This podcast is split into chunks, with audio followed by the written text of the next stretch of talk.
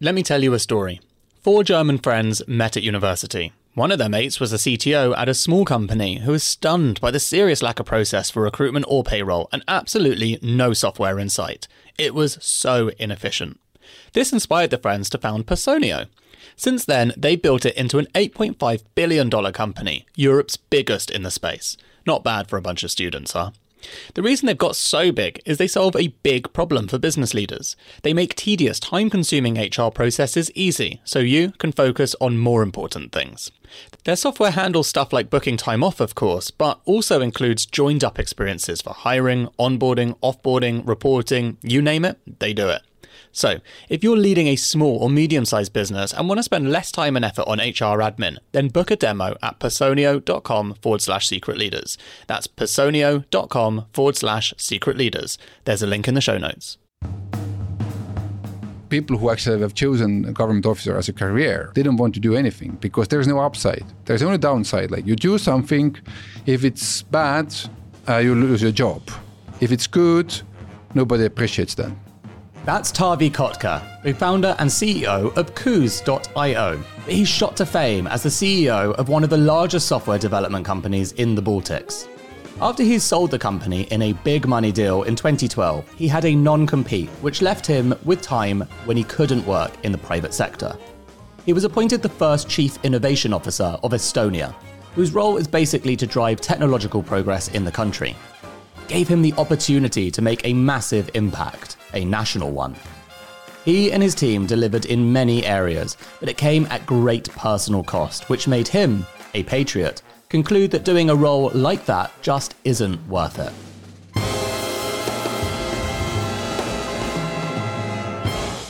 When he took the position, Taavi was surprised by how much scope he had. I always had an imagination that uh, politicians have a big say about uh, what happens in uh, society. That they, because they basically accept the laws and they have their own agenda, etc. But uh, to be honest, like uh, if you look at the average politician, uh, do they really have opinion about telecommunication? Or like what kind of fiber we are putting on the ground? Or what kind of way like uh, should we have a central system or point to point system? Like how we build up our cybersecurity? I mean they don't have a clue so uh, I instantly understood, whoa, like uh, at least 95% of the agenda I can basically create by myself together with my team. And that was like, uh, I mean, that was very interesting point because Estonia also has uh, European funds uh, to use for, for IT development. So I really thank uh, the German taxpayer here. Like, I mean, we use that money in a very good way. Taavi says different countries have different identities. Germany is known for its quality manufacturing, of course. Estonia is known for innovation. They've really punched above their weight in tech. They've created more unicorns per capita than anywhere else in Europe, starting famously with Skype. So the Chief Innovation Officer role in the country is a big deal, but Taavi struggled with how success is measured in government. You are touching a very important point here. Uh, there are no targets in government because uh, politicians don't want to set uh, certain numbers or set certain goals because if they fail, uh, they lose in next elections. Like so, they do anything to avoid concrete numbers, KPIs, anything like so. Uh, they're more, let's say, okay, we don't touch taxes. I mean, that can be the maximum KPI you can get from them. Like so uh, so, and that's hard because, like, uh, if you don't have a goal, it's very hard to unite uh, different resources to achieve that goal. So, from that perspective, uh, we were able to set our own goals. But that already, I'd say, we, we are touching the failure part. The failure Taavi is talking about is institutional. How do you succeed when there aren't clear, shared goals you're working towards? It's confusing if you've come from the private sector nonsensical even. But still, Taavi and his team had a bunch of measurable successes because they came up with ideas and attacked them. Visible success is uh, globally visible is the e-residency program. So Estonia, like we have uh, 11,000 newborns every year, but we get even more digital citizens connected with Estonia every year. Like so, the co- the country is growing, but not only physically but also virtually. And this generates uh, more than 100 million euros revenue for the country like and gives an image like uh, so that's the i think most visible thing the most rewarding uh, was the VAT fraud control methods. In that area, the country saved billions. There's always some gray economy, and uh, if companies are willing to be transparent and they want to get more equal market, uh, they are willing to give data and we use that data and we build, build controls where, uh, I mean, if you look at the OECD reports, Estonia is the best tax collector, like the most efficient tax collector in the world. And it also gives you that if, if taxes are easy to pay and they're fair, people actually don't want to cheat. By the way, E residency doesn't mean citizens can travel to the Schengen area, but it does mean they can access all the public and private sector services remotely, like running your business or dealing with tax. Some of the innovations from Taavi and his team have been really successful. But one of the main problems he noticed is that even if your public sector initiatives are winners, they take more time to bear fruit than politicians have or journalists will give you. Again, more failings in the system. And what happens in government is that the changes in uh, society they take time. So, for example, uh, Estonia introduced uh, national ID in 2002.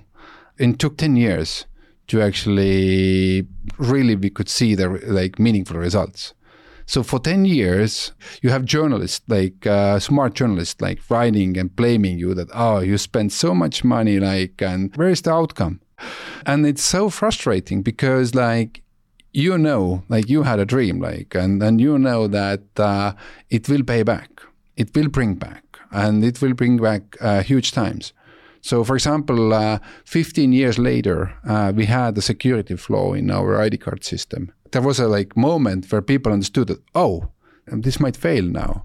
And it was like uh, like so strategically important moment that the prime minister re- returned from the official uh, trip because the country cannot operate anymore without that. But there there was like a, a bunch of people who figured that out 15 years before and push the government to do it and people to believe it. And they uh, and, and in return they are just I say they first of all they screwed and then they are forgotten. So I don't have a problem being forgotten, but uh, the failure you get is that you actually give so much from yourself and, and, and also your team gives gives a lot but your children are also reading the newspapers. I mean, in startup, you are willing to take the blame. In startup, it's easy. I mean, you always have a vision, and even if you have wasted the first bunch of money that the investors gave you, like if you still can pull it off, like uh, everybody will salute you and tell you how great guy you are. But in government, like I think I, I built this one unicorn in, inside the government. You don't get get even a bonus. So there is no, let's say, compensation that like uh, for these uh, short nights and, and and a huge effort you did. Like uh, there is no payback. You have to be a very strong person like to survive this. And I had people in my team like who burned and and there was like uh, people before me like who, who who fully burned. And that's why it's very important to talk about these kind of things because i think it needs to be changed. If people do something great to the government and to the people and to the country like uh, why not to basically uh, not only compensate it with words but also with real cash? So much to unpack there the unicorn in government he's talking about is the VAT system they rolled out, which has saved Estonia billions. This is why Taavi thinks the incentive structure in the public sector is wrong, as well as the timeframes. He had five ministers he reported to in four years. To help solve this, he thinks politicians should be in power for 10 year terms. You can't judge them properly otherwise. And it means they're too short termist and focused on re election rather than just doing what's right for the country long term. So, on one side, you're not incentivized properly if you work in the public sector, and on the other, the personal cost is so high. I have built up several startups and I have never worked as much as I did as a government officer. I know it sounds silly. I mean, come on, like nobody measures your time. Like uh, there is no deadlines. There is no uh, uh, even like uh, budget uh, problems because like uh, we were in charge of our own budgets. If you want to play golf, go and play golf. Nobody cares. but the fact that we did always together with other ministries departments like and they were dependent on your input and investment like it was a it was a struggle as as as, as a whole like as, as a journey not worth it. He had 120 flying days in one year. He kept going until his body gave in. You get a lot of good feedback uh, from the people uh, around you and and people who are knowledgeable about your topics. But the criticism and stress from the journalists um, that broke me, and I ended up at the hospital uh, three months with a diagnosis of uh, inflammation of the heart muscles. And you lie there in the hospital and uh, you think back and uh, and basically beat yourself that why should I do it? Like, uh, yeah, I mean, you are the patriot and you do good stuff, and you see that the government and country needs that. But uh, personally, like, what's the use of the father who has a chronic heart disease in the end of the day? So I think that for me was definitely a breakpoint uh, I understood that I need to stop this. That uh, this is definitely not something for me. And uh, that's actually one of the things, uh, one of the reasons uh, why I never suggest government job also to my friends. Yes, you can do a lot of good stuff, huge projects that you may never even see in, in private sector, but the personal outcome is, is devastating. If you're listening to this, you're probably working in the private sector. And Taavi thinks the structural failings of government could be solved by learning from the private sector, especially startups. I mean, in startup sector, we have this culture that uh, we learn from failures and we get better after that. Uh, success never comes instantly, and success takes time. And we all know that in startup world, it's totally normal. But try try to say those words in government, like so. Uh, but yes, you can't attract talent to work for the government without giving them the same kind of tools they used to have in a private sector. So you have one goal, you have funds to do it, like uh, work towards that goal, and you also have funds to in, like motivate your people. And you, you have to understand it's not just one team; it's like all over the place. So it's the in this department, in that ministry, in the third ministry. So uh, you have to understand that it's there has to be a model for this. Taavi is at pains to say he's not moaning about this. He's trying to draw attention to structural failings which prevent so many talented people from working in the public sector. So, what would he say to someone, anyone, who's just experienced a big failure? Stand up and continue. Why to waste time on on, on feeling sorry? Like, uh, like nobody is doing great stuff all their life. I mean, there are gazillion examples where successful startups uh, totally fail with their next startup.